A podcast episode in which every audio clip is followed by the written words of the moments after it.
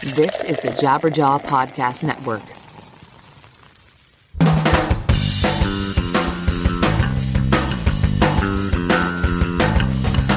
I'm sick with this, I'm sick with this. Situation about it, large judgment. My own sweet time didn't teach what I found. I didn't recognize simple things anymore. I don't wanna be defeated, I don't wanna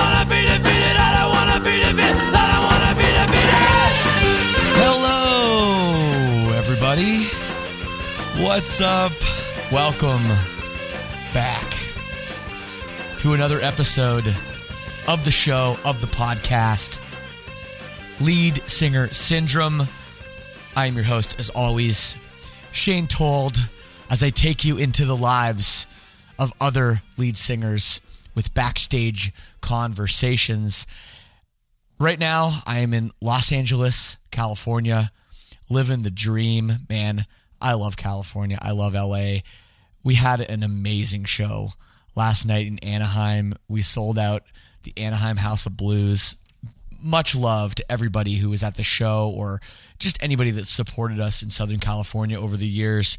It was incredible. And what was really cool as well was the House of Blues actually made us these skateboards that say the date of the show and have the robot guy on it and uh, and say sold out. So that was a really nice gesture of the House of Blues to do that for us as well. So very very excited right now, in a great mood, beautiful weather, and I got to say, man, only disappointment is being here in California and looking at how much money we've raised for the California wildfires, which I know they've put them out. That doesn't make people's houses come back. That doesn't make people's places of work come back or their cars come back or any of that stuff. There are still people struggling. So please donate to calfund.org. There are perks. Send an email with your proof of donation of $25 or more to sinners, the number four, good at gmail.com. S Y N N E R S 4 G O O D at gmail.com. And we're going to roll out some stuff. But uh, right now, I wanted to raise $5,000 and we're just over the $1,000 mark. So a little bit disappointed, but, um, you know, I understand money can be tight, but hey, um, still something I really feel passionate about. So please check it out again, calfund.org. Which brings me to the next piece of news. This week's guest, also from California, Mr. Cove Reber, formerly of Saosin, currently of Dead American. And what a story. I mean, this, I, called him up. I thought we were going to talk for the standard 35, 45, 50 minutes, maybe. We were on the phone for an hour and a half. That's why this is a two part episode. We go real deep.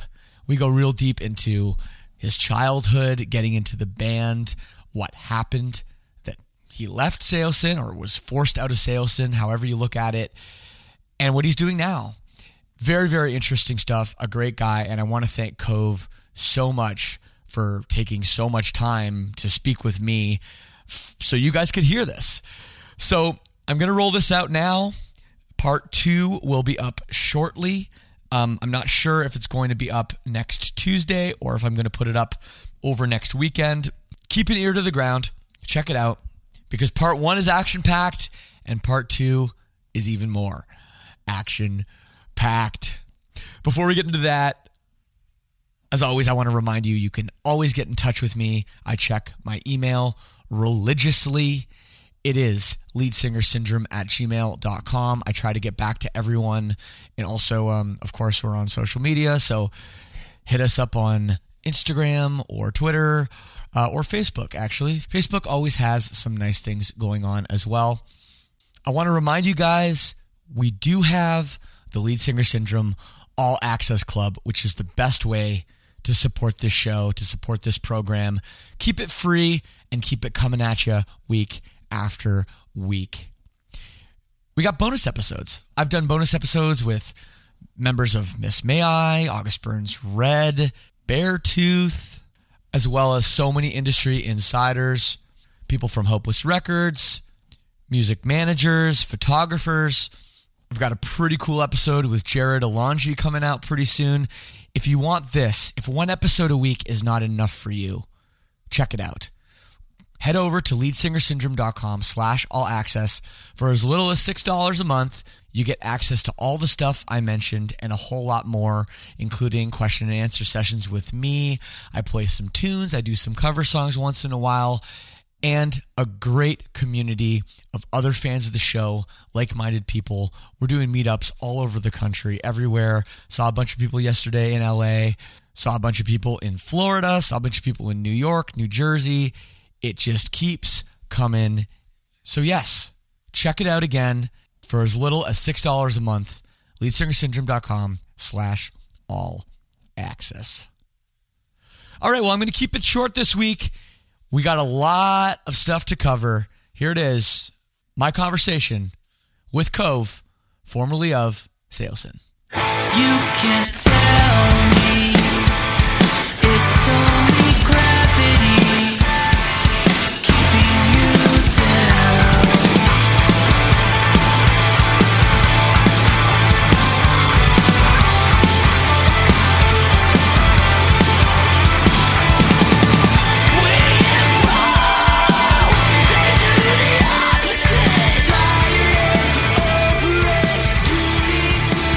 are you, buddy? I'm good, man. How are you? Dude, I'm fantastic. Fantastic. That's uh, yeah, I'm, I'm just on tour, uh, doing doing the thing. And, Hell yeah, where uh, are you at right now? Uh, uh, Philadelphia. Ooh, Philly. So You guys playing? uh What is that? What is out there? The Troc, we we just Electric played, Theater. What is that? Um, yeah, I think you're talking about Electric Factory. We, we played Electric at Factory. um, we played at the Fillmore last night, which is a new venue, Ooh, like a couple couple years old. It's it's really nice. It's like a 2,500 cap. Um, it's just beautiful. It's one of the best venues I think in the country. that's fucking awesome. So yeah, it's great, man. It's great, man. So hey, um, That is sick. thank you so much for doing this. Uh, I've wanted to have you on the show for a while, and you wouldn't believe, dude, how many people have requested you as a guest. Tons and tons and tons. You have a lot of really big fans that listen to this podcast. That's awesome. That's awesome. I I didn't know I still had fans. Oh, you, you definitely still have still have fans. I'm glad we're laughing about it. Um, you know, in fact, one of um, the members of the All Access Club named their daughter Kovalin after you. oh, that's awesome. That's awesome. Kovalin, Yeah. I feel, I feel like I might have gotten an Instagram name or an Instagram message about that. Yeah. I don't know. I don't know. There's been a there's been a few a few random uh, posts that I've that I've seen come across my my feed where I'm like, oh, named their kid Cove. That's dope. Or Covalin or something some some rendition, I guess, of of my name. Absolutely. And it's no, hard. It's cool. it's hard to stay out of trouble with a name like Cove, bro. really? Yeah, dude. It's it's like there's only one of us. One of us. That's funny. yeah, dude. Well, yeah. I mean, I guess having like, I, I mean, my name is is not common, but it's not. It's conventional. It's a name people have heard before. Uh, Cove is not a conventional name, so was growing up with a name like that tough? Is it still tough?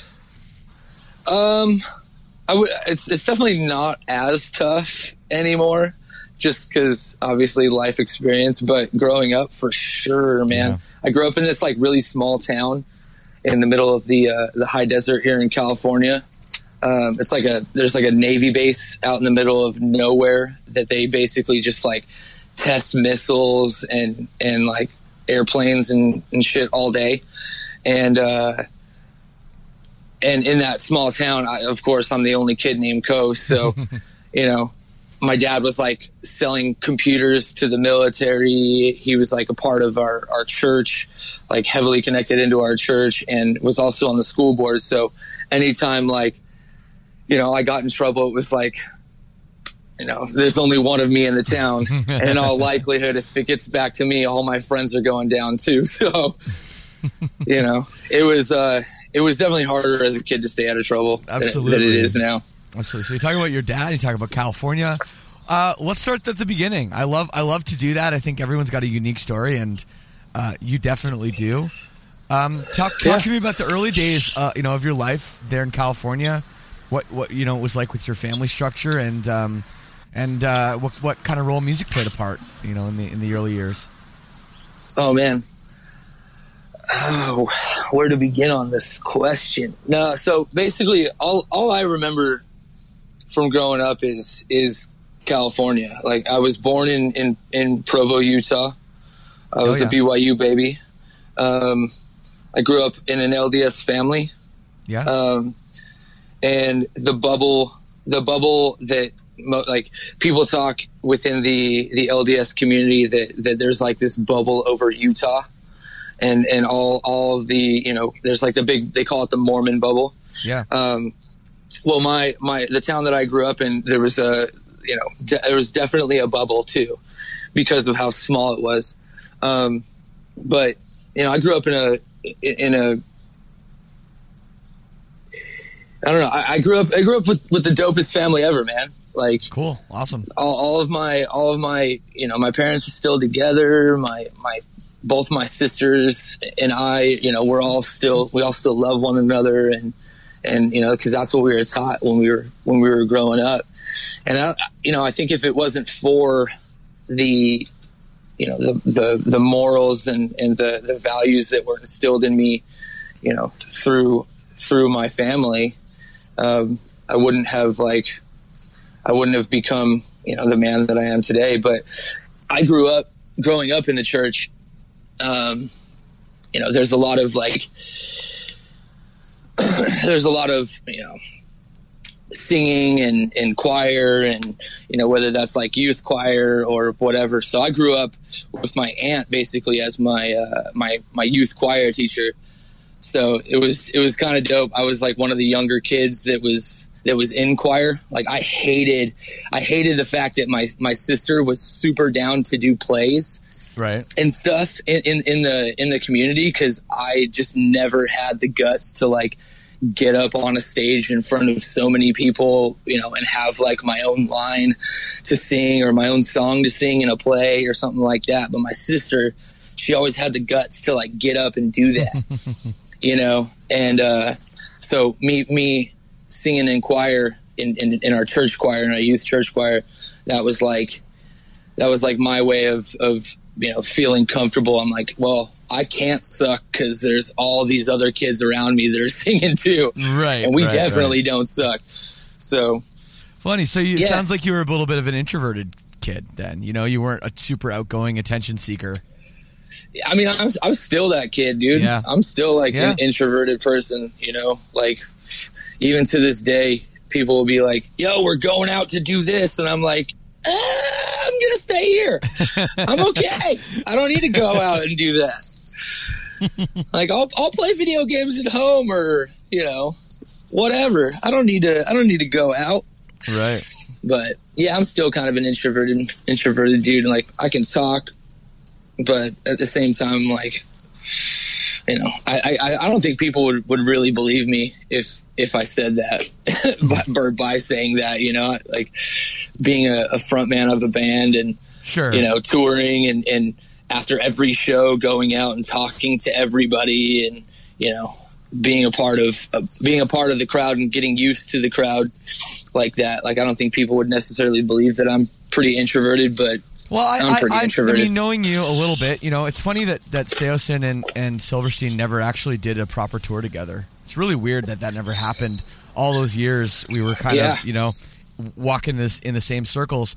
Um, but you know, uh, I from knowing you, I kind of know you to be a little bit that way though, a little more laid back. Whereas the the Saosin band was always very like type A personality, very intense. You always Yeah. were the more laid back side of it. At least that's the general vibe that I got. i think that's the general vibe that that anybody who knew that band before i got into the band um viewed viewed it as like i was told by numerous friends of theirs like ever since you've been in the band they've mellowed out like Oh, that's cool. a lot you know i was like really? Because it still feels like they're freaking crazy. But but uh yeah man like that's just i don't know. My dad my dad's pretty mellow. You Yeah. know, him and I have have the same type of of personality. You know, he's got he's definitely got different traits than I do, um, but at the same time, like he's just a laid back guy, and you know, me being me being the oldest and the only the only son in the family, it's like I just kind of take after my dad, Yeah, that makes sense. being So- laid back. So, what about music? How is um? So, so you got into the choir stuff with your church, but when was it like? All right, I'm gonna I want to sing some rock and roll. When did that start happening? Um, so before I before I moved, I moved to San Diego, well, North County, San Diego, in 1999, and I think in yeah, so the the Christmas before we moved, my my parents got me one of those uh, Paul McCartney violin looking basses. Oh yeah, yeah. The yeah, bro. Yeah, bass. dude. They got me one of those, and uh, and you know I kind of like messed around with it before I moved to San Diego. And then when we moved, I was I was 14, and I was going. I was like two months into my my eighth grade year. That's a tough So- tough age to move. Oh, dude, it sucked. It was Yeah. the worst. I got like crazy depressed. Wouldn't come out of my room. All like basically down. Like I was in. I was in uh, like traditional school. So or traditional like uh, not year round school. We just did like you know September to June. Yeah, Yeah, Yep. to like end of June, and then we had the whole summer off. Yep. But when I moved down to San Diego, they weren't year round, so they were on block schedules. So you were like two months on, one month off, and Oh, if you were in eighth, yeah, bro, it was super weird. So if you went, there was three track systems that they had, and they were all different colors, and the track that I I was supposed to jump into was full, and the other two tracks, basically like the the kids that I knew from church, nobody was on one of the tracks. So or one of the one of the other like, you know, year round periods. So they moved me onto a a track that was basically like four months ahead of where I was at. So I only had like five or six months of eighth grade, which was tight, but it put me behind. Yeah. So basically, it put me behind in my schooling. So basically, going into into high school, like I I was like a seventh grader going into high school. You know, I, I feel like I skipped eighth grade, Yeah. um, which was which was tight at the time because you know I had all this time off. But at the Oh, yeah. same time, I was like so far behind in my schooling that that music kind of kind of became my my life at that point. And I What you just mean picked exactly? up that You just you well, just I- you know, so so when I left, um, um, let me back this up. So when I left Ridgecrest, that's the town that I grew up in. Um, Blink One Eighty Two had put out this, had put out Enema of the State yeah. around that time, and every kid in my town was like the biggest Blink 182 fan because Mark Hoppus had apparently like gone to that high school that Ah, I right. I I had gone to or I was supposed to go to. So when I moved to San Diego, I was like, oh, I'm kind of following in this Mark Hoppus like like you know uh, his footsteps or Sure, whatever. Sure. So I picked up I picked up the bass when I even more when I moved to San Diego Ah, right. and a couple a couple of my friends that I, I had made that were a little bit older than me um, they had they had been in bands and their older brothers had been in bands and my friend Jordan he took me under his wing and was like was like you know you need to do music. You need to do music. So I would always go with him to his band practices and uh, I ended up meeting I ended up meeting his like the singer slash bass player of his band. He had a little brother. His name's Joey, and I ended up meeting Joey. My, I think it was like going into my sophomore year of high school. Joey was going into his freshman year, and we started we started a, a little band called Mormon in the Middle, a little high school band, and uh, it, it was super fun, man. Like pop punk to the max, bro. I, yeah. Yellow card minus the the violin. That's basically what we were going on. for. um, but yeah, I just got like super involved in in music, and music kind of just took over my life since. You know, I was like failing all of my classes. I didn't Right. care. My, Right, right, my right. school was I a, see what you mean now. my school was a joke, and yeah, I just I just kind of like dove head over heels into uh, into making music, listening to music, you know, seeking out local local San Diego bands who were or Southern California bands who were doing stuff or about getting ready to pop off. Like like I remember uh, one of the bands that that we all got into was was Rufio Yeah. and I remember I remember finding Rufio because we were we were like searching uh, what was that lime was it LimeWire Yeah. something like yeah, we, were, yeah. we were like downloading illegal music and they had like they had like tricked they like posted one of their songs with the yellow like as though it was Yellowcard yeah. we were like, "Who is this band? It's not Yellowcard." And then come to find out, it was Rufio. But uh, but yeah, man, I just got like really heavy into into music down once I moved down into San Diego, and you know the rest is kind of history as far as that's concerned. Absolutely. A little side note about Rufio. Um, Rufio, I remember as being, they were the MP3.com band. Do Yes. you remember MP3.com? Hell yeah, dude! and it was, it was, I found so many good bands off of there was, a, MP3.com. there was a lot of really good bands. Um, and it was weird because, you know, back then, there was like Napster and stuff and LimeWire and, you know, all, all those different different websites with but they were always really sketchy. And it wasn't like today where you find like a torrent file or something and like you can get a record in like five minutes or less. Yeah, it was like okay i want this record. I'm gonna have to leave my computer on all day come home from school Yes. and then hopefully it's done downloading. It didn't mess up and hopefully it's actually what i thought it was. So a lot of people including myself got fed up with with napster and all that that you know illegal downloading uh 'cause it was so Mhm. sketchy and i was like well i'm just gonna go to mp3.com no they don't have like a bunch of bands that i've heard of but i'm gonna discover all these new bands and and Yep. for some reason rufio was like always at the top of the charts on there and then Yeah, they, they then they it. then they became a legitimate you know real band uh, you know and and they put out a lot of great records like um, perhaps i suppose is still it's funny perhaps i suppose the first song is called above me yep, every time I plug in my phone into like a I don't know, a random car or whatever, that song always starts playing because it's the first song like alphabetically. and it has this little fade in with this um like like this you know what I'm talking about? This is so above me. Hell yeah, bro. So I Rancho Cucamonga, what up? There you go. And and I have heard that song more times than probably any song ever. To even like just the other day, I was in a rental car and I plug in my phone, and it and it fades in all funny too.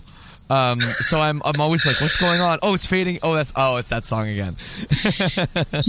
That's a that's a great ass song, man. I loved Rufio. I loved Rufio so much. Great. So many good memories with that with that band and and doing doing fun stuff like going out to the river and having my my friends. You know, we're all wakeboarding and hitting the towables and stuff and just playing that that record like as loud as we can over the speakers. I know. Man. Absolutely. I Such a good record. I should try to get Scott on the show. He's still making Hell music. yeah.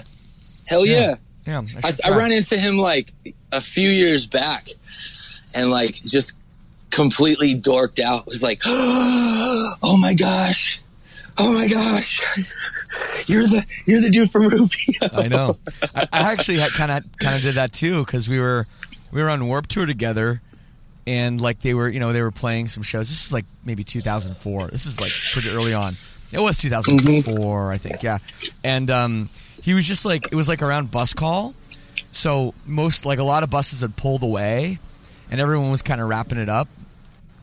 But he was sitting outside his bus door, which is like not a, typically a place people sit because it's like Yeah. it's loud over there beside the side of the bus. Usually people sit in front of the bus or behind the bus. So he was sitting by the- by the side and he looked like really really bummed out. and I just was like, oh, this is. I was had been drinking, and I was like, oh, this is my opportunity to just say hi to this guy, and I was like, I was like, oh, hey man, um, you're you're Scott, right? And and he says, yeah. I said, oh, I uh, I really like your I really like your uh, band. He goes, my band won't drink with me because they're all Christians. That's what he said. That's what he said to me. Oh gosh. And I was like, okay, I don't think you want to talk right now.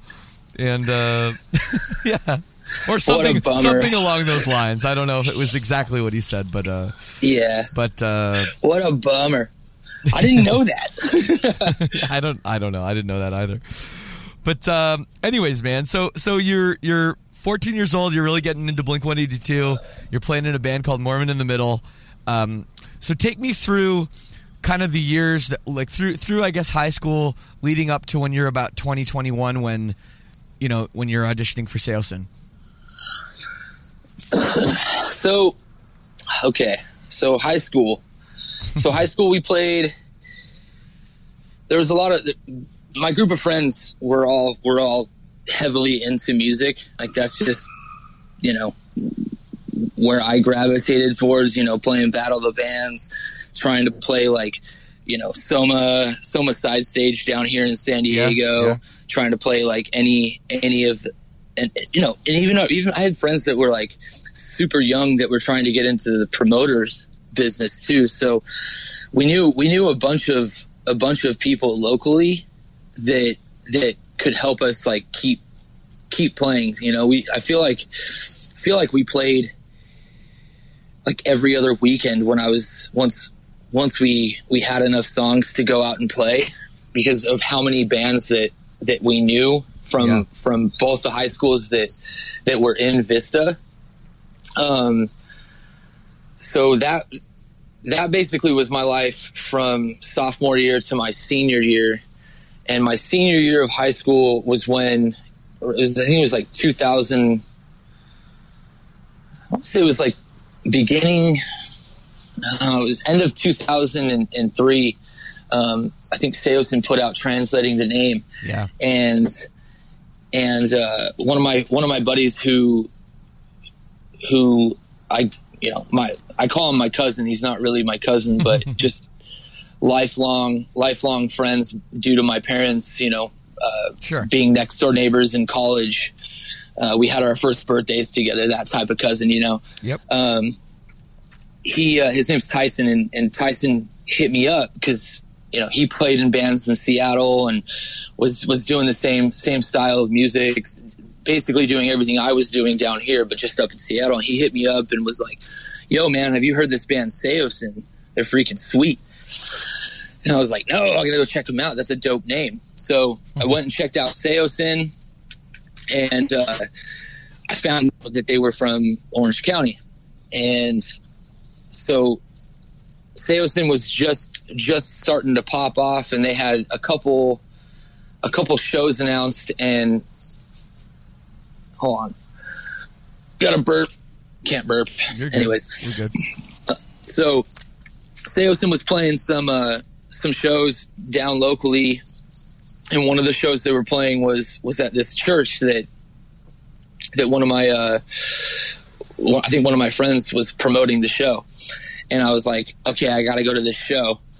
Um, turns out my parents had you know some fan like some other like they had like their date night or whatever, so I had to watch my sisters and Okay. um, and one of my so yeah they didn't get home till late night i ended up missing the show and i was like so frustrated. But one of my homies filmed the show and and i saw i saw them you know i obviously watched the video like a hundred times and was like Wow. this is the craziest band and the craziest show. I'm so pissed that i missed it and i have to see them live. So they they had booked this tour with my Chem, my chemical romance and story of the year i think it was like story of the year headlining my chem was playing main support and then saosin was going to open the show Yeah. and uh, I bought I bought my tickets. Was didn't really care for for uh, for my chem at the time, and I thought like at the time too. I was like, Story of the Year is just another like used rip off band Right. because you know, just me being in high school and being dumb and not really like actually listening and paying attention. No, I, I Um, know, but but I know what you mean though, because it was like John Feldmann produced these bands, and they were like put out on major labels, and it was sort of like like like uh, Yeah. the major labels were just trying to make another used. That is really how it did feel with Story of the Year at first. You're right. It was so sad. Yeah. It was so sad. But um so I, I had these tickets and I was super stoked to go to the show and um they didn't really put out any information about as to why they canceled the tour.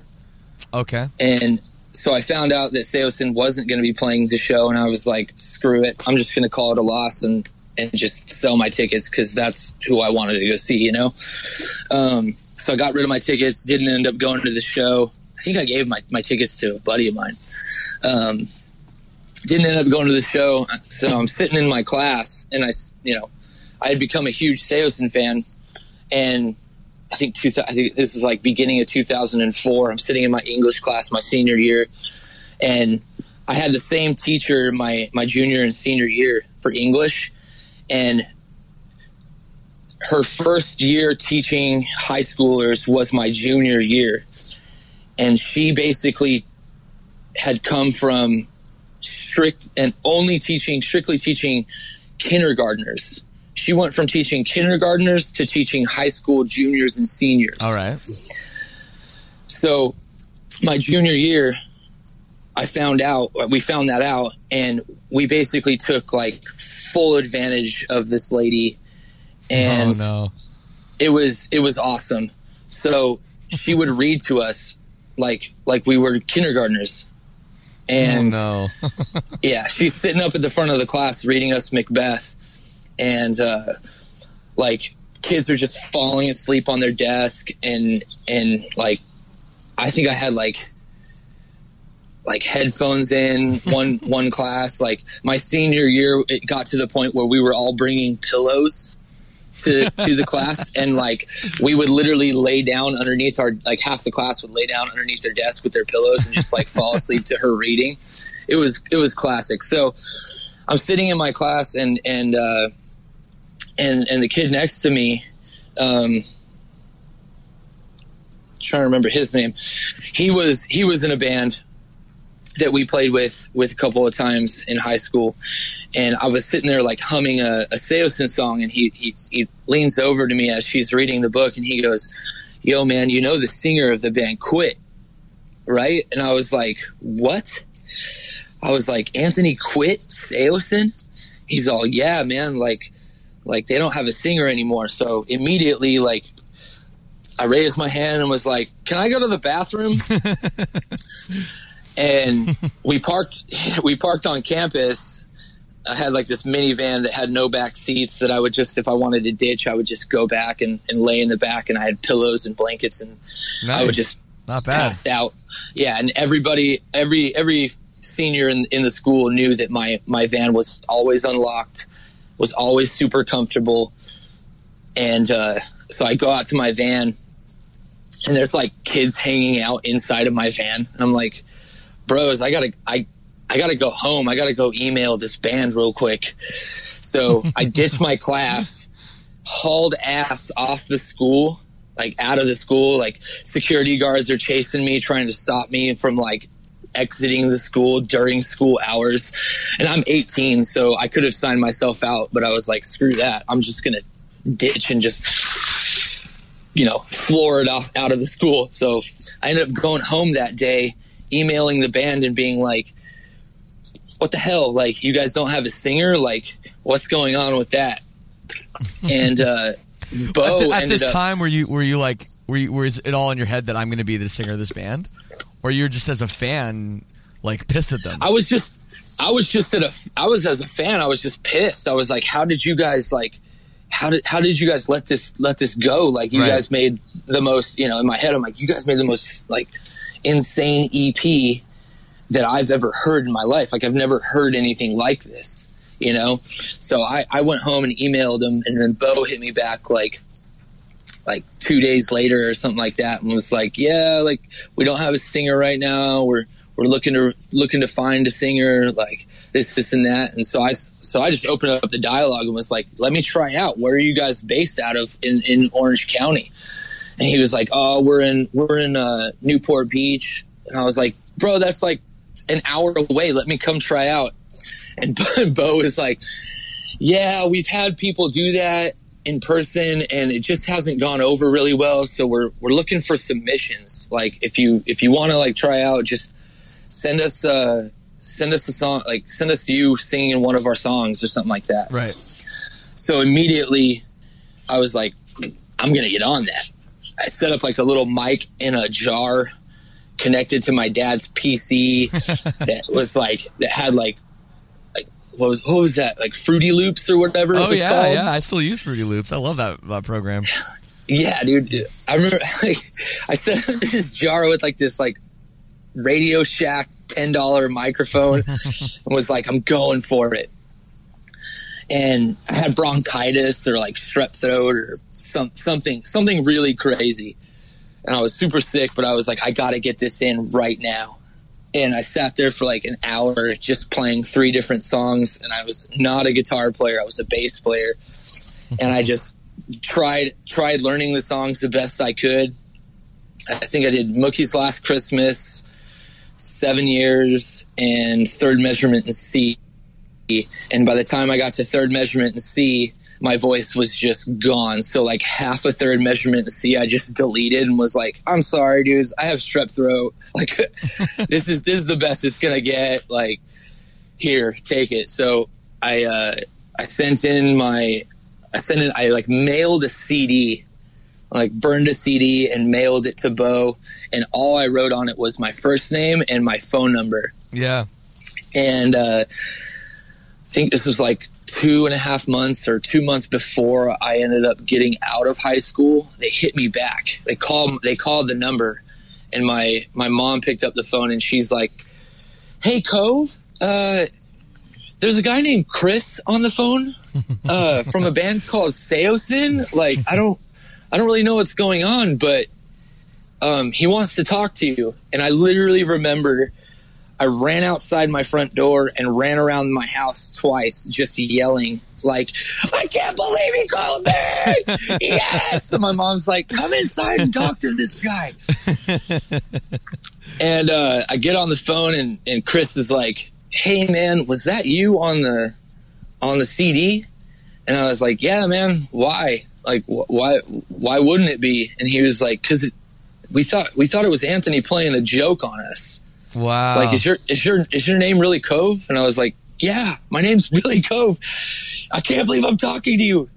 he was like, he's like, your your demo's pretty good. Like, would you want to come up and try out on Friday?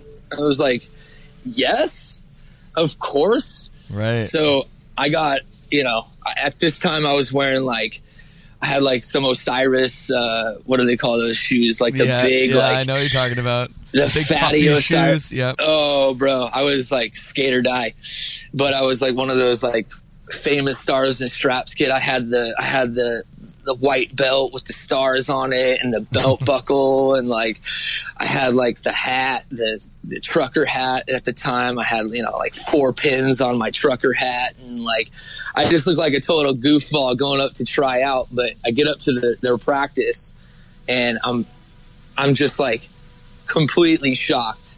Could not believe I'm I'm standing in the presence of a band that I've never seen before, Right. but was for sure my favorite band of all time. You know, at, at that at that moment. Crazy. And, and and a band that only has an EP and it's their favorite band of all time. It's crazy, right? Mm-hmm. To, to think about that. One hundred percent. It was it was absolutely nutty. You know, like Yellowcard up until Saosin came out was was my jam. You know, like Yeah. like I, I have so many photos of me with with those dudes in Yellowcard. But when Saosin came out, I was like, this is the new sound. This is where music to me is is headed. You know, Right. this is where and it- and I you- feel like and it was. we're going. And it absolutely Oh, was. hell I yeah. mean, okay. If you're in tech, you've been there before.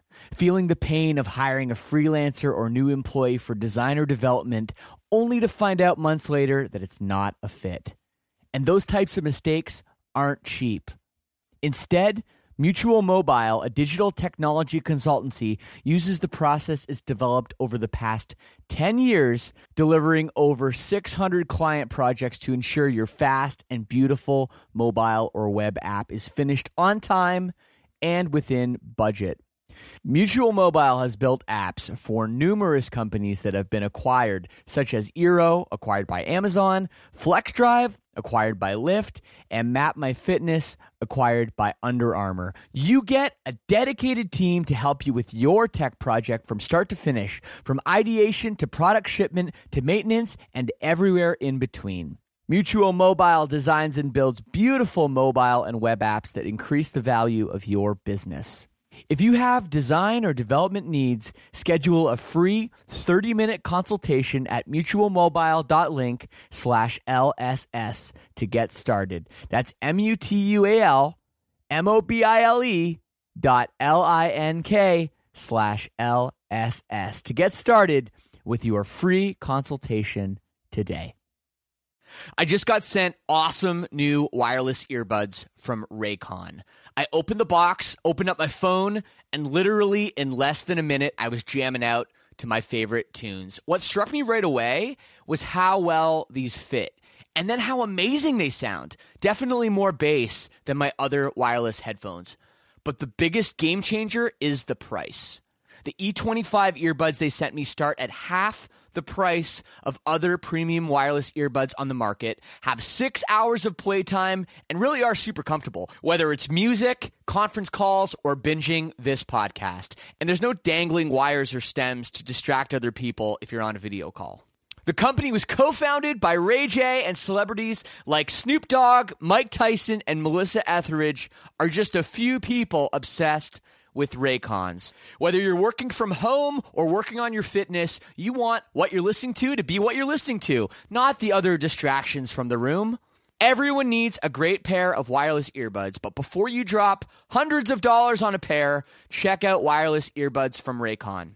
Now's the time to get the latest and greatest from Raycon. Get 15% off your order at buyraycon.com slash LSS. That's B-U-Y-R-A-Y-C-O-N dot com slash LSS for 15% off Raycon wireless earbuds. Buyraycon.com slash LSS. Okay, so you so I mean you get in the band, it goes all great. You have some serious big shoes to fill, and Saosin at this point probably has more hype than any band ever. I mean, it wasn't just you in San Diego freaking out about the band in high school. There were people all over the country, all over the world, freaking out about this band.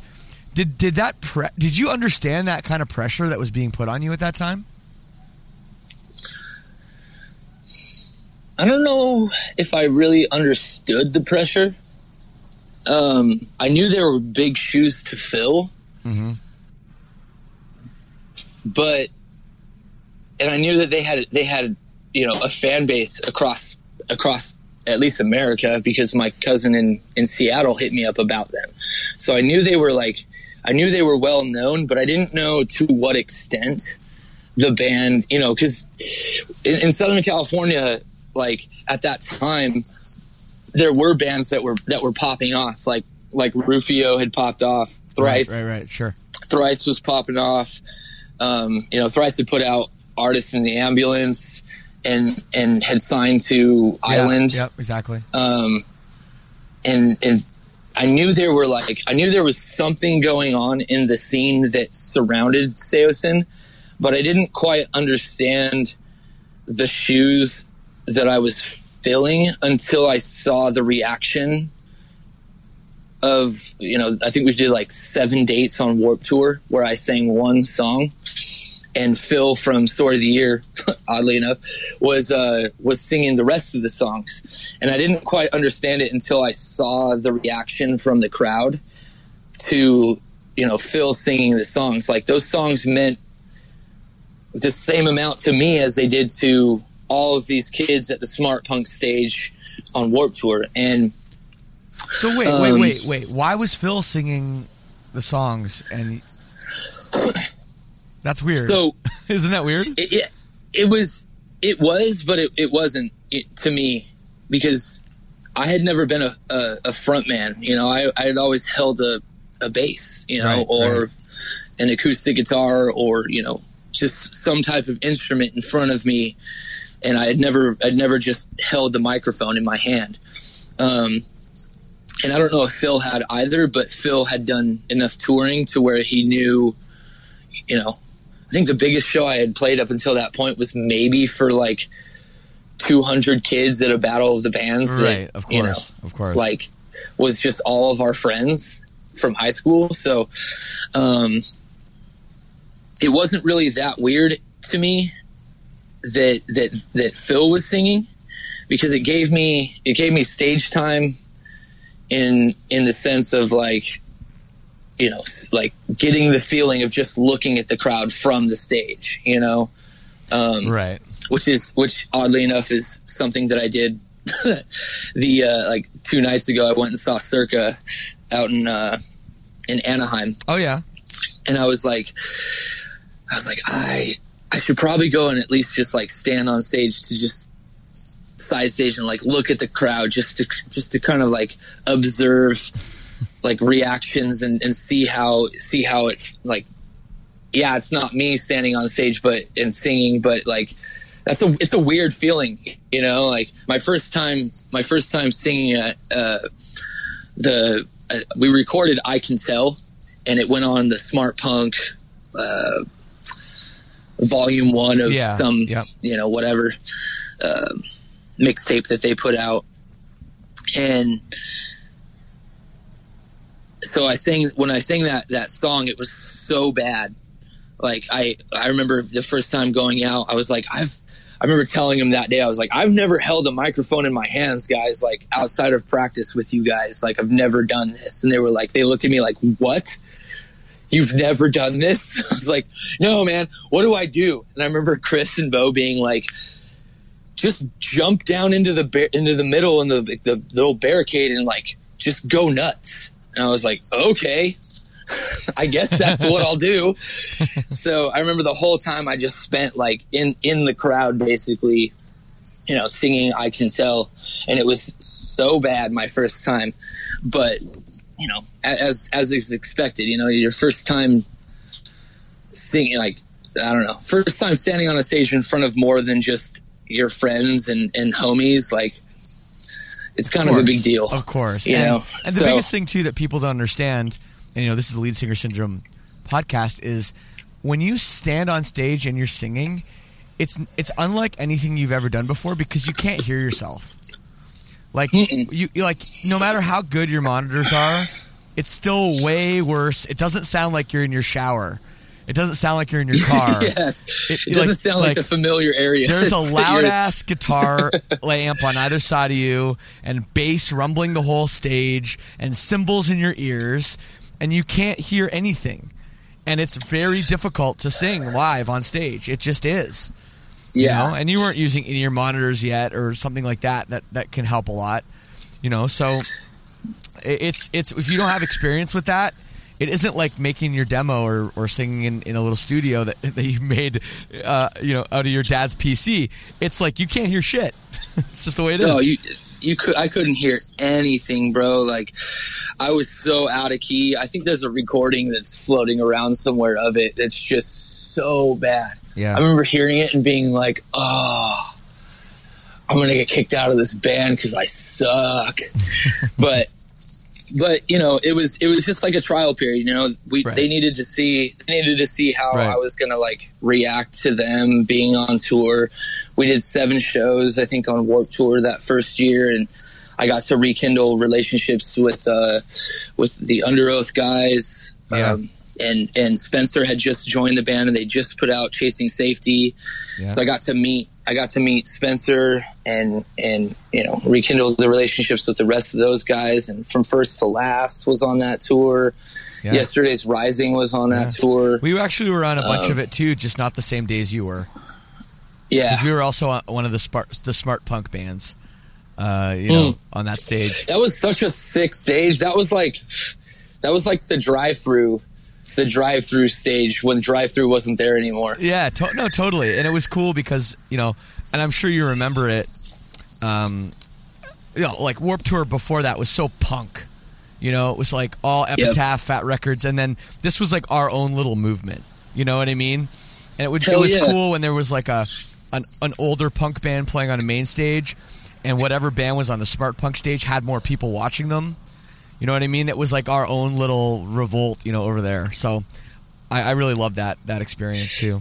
Same man, same. I remember one of the one of the biggest reasons that I got into music was was because of Warped Tour. My uh, the homie Jordan that I had mentioned, who kind of pulled me under his wing and, and introduced me to to Joey, who's playing guitar for the Used who right now. Um, he took me out to Warped Tour, and we went and we watched AFI, and Yeah. Davey Havok came flying. They were playing main stage, and he came flying out of the uh, the semi truck where all the all the gear is, and he hit the back of the drum riser, jumped over the drum kit, and over the drummer, did a full iron cross in the air, hit his knees, like slid from like you know from from iron cross. He he he hit his knees, slid to the front of the stage, and was yelling some nonsense. I don't remember what it was. Probably just yeah, Right. you know. Right. And I remember seeing that and being like, "This is what I want to do. Like, I want, I want to feel, I want to make people feel that, like how I feel right now, because that was one of the coolest things I had ever seen up until that point was was Davey Havok just losing his mind in like." This is like long black hair, Oh, yeah. probably Oh, sleeping yeah. in a coffin, you know. Yeah, he used, to, he used to have the umbrella he'd carry around everywhere. Uh, yeah, yeah, I, re- I remember. legit such a legit dude but yeah man like that that was basically like that you know that smart punk that smart punk stage and and uh that first those first seven shows were like my introduction to to Saosin and and to the to the fan base you know after that we did we did a, a strung out tour with Oh, yeah. uh with I think it was Death by Stereo was on that tour, strung out, and this band called Last of the Famous. Okay, I don't remember them, but Yeah, they were yeah, like very a, punk a tour. Euro band. Yeah, Very it was a punk. super punk tour, and I remember, like even in high school, um, what was it, American Paradox? Is that the? Is Uh-huh, that the? yep, is that the? That's one of the records. Yeah.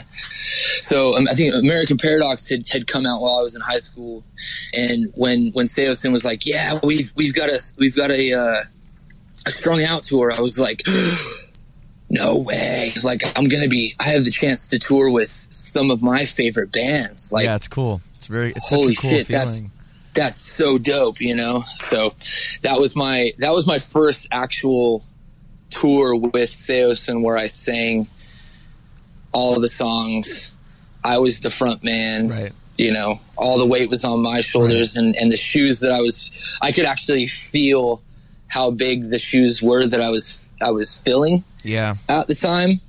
But bringing it back around to that, it's like I had to, I had to make a, you know, I kind of made it like a, a, a decision on that tour where it was like, am I filling shoes, or am I just wearing my own shoes and and gonna take this, take this project and and instead of like wearing used shoes, kind of like bring in my own, my own shoes and like just accept the fact that like you know this is no longer this is no longer me filling in this is this is my band you Yes. know Well, exactly. so but I feel like that's something that maybe you wrestled with a lot, um, because you got in this band because you sounded exactly like Anthony Green.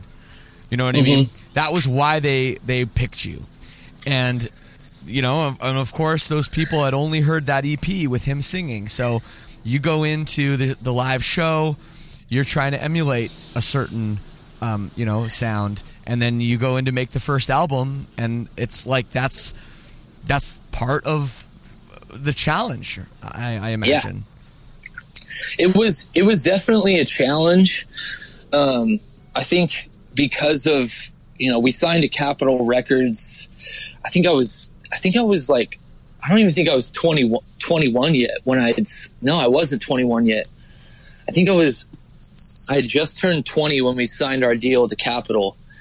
And, you know, I remember, I remember working on demos for, for the full length record and being like, you know, I don't, I don't need, I don't necessarily need to, to emulate Anthony anymore. I just Right. need to like show, showcase like who I am and, and my, and my personality and, and, and write about the things that, that are meaningful to me, you know? Totally. um because at that time you know there was a lot of there was a lot of like negative i don't want to say negativity that that i i found i found in the music that i was listening to but it wasn't like there wasn't a lot of hope yeah. and and that was something that to me I was like I feel like there I feel like with with heavy music you know the majority of of the content just because of the sonic vibes I guess we'll call it like or I'll call it um it just it it brings out a lot of neg- like negative energy. So um so for me going into that i'm like i'm a i'm a happy person. Like i'm a i don't i don't really have like a lot of negative things to Right, to right. to talk about you know my life my life up until this point has been great you know i grew up in a family that that both mom and dad were still together and Yeah. my my sisters were were both badasses in their own right and you know like er, you know love one another like that was that was my mentality and so when i got into into the writing process i wanted to for the first record i wanted to like really showcase like that there's there's hope you know out there for Absolutely. for everybody, you know, and that's hence, you know, you're not alone and voices and all those songs off of Yeah. off of that first No, record had, a- had a lot of hope in it. and it's a beautiful record and it was a beautiful you know um, time i mean absolutely but you know and going back to what i said earlier about my interpretation of saosin being the guys in the band being very very type a serious intense personalities and you being more of a laid back um, kind of guy uh, there must have been personality clashes and not only that but just the age difference you know i mean nowadays what you're like 33 uh, Bo's Yep. maybe like 37, 38. They're, they're around that age. Um, so that isn't as big a deal. But when you're talking about the difference between somebody that's an 18 year old out of high school and somebody that's like 22, 20, yeah, 23, 24. 20 yeah, exactly. Yeah. Um, you know, and and you're like in sort of like you're now in like steering the ship of their future. I mean, there must have been so much micromanaging going on, being like, no, do this, don't do this, you know. Um, or I mean, were they really hard on you? Yeah. yeah. Delayed response, I think, I think but that's yeah. the shortest. That's the shortest answer you're going to hear from me right out, out of this whole interview. Is Yeah. yeah, yeah. I mean, it, it, it, so I, you know, I, I'm the I'm the oldest in my family. You know, Right. so for me, like when I when I joined, it was like I just I, I gained four older brothers who had all this like well like like so like just depth of knowledge and in music and like like they introduced me to like so many bands that that you know m- my group of friends necessarily like we didn't we didn't listen to but you know they, they just they had all this this this knowledge you know Yeah, and totally. For me to kind of like accept that like they were since they were older they were going to steer the ship you know? Like they they had their their you know uh they had more how do i put this? Like they had more knowledge as to what it is that that we were you know going to accomplish than even i did. Yeah, at the time. So, you know, there was a lot there was a lot of things that that happened during the making of the first record that, you know, I'll I'll just kind of leave out, but you know, there was a lot of arguments. There was a lot of a lot of fighting, a lot of you know, I don't like this, I don't like that.